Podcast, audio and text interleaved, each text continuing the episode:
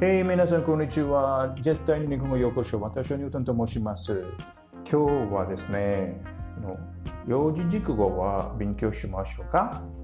はい。今日の幼児熟語は、ガーデン飲水、ガーデン飲水、ガーデン飲水。意味は自分に好都合なように取り計らうこと。他人のことを考えず自分に都合が良いように言ったり行動したりすること。わかりましたか？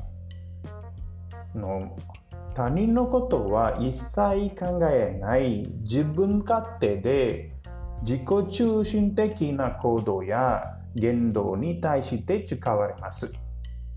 はい、簡単に英語で言うと seeking one's own interest, drawing water for one's own field と言います。わかりましたか？はい。今日の幼児熟語は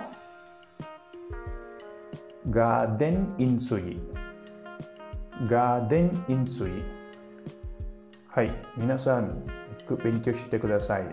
あのこのプロキャスティング休日にもついてあるんですから、またゆっくり勉強してください。はい。本当にありがとうございます。じゃあ、またね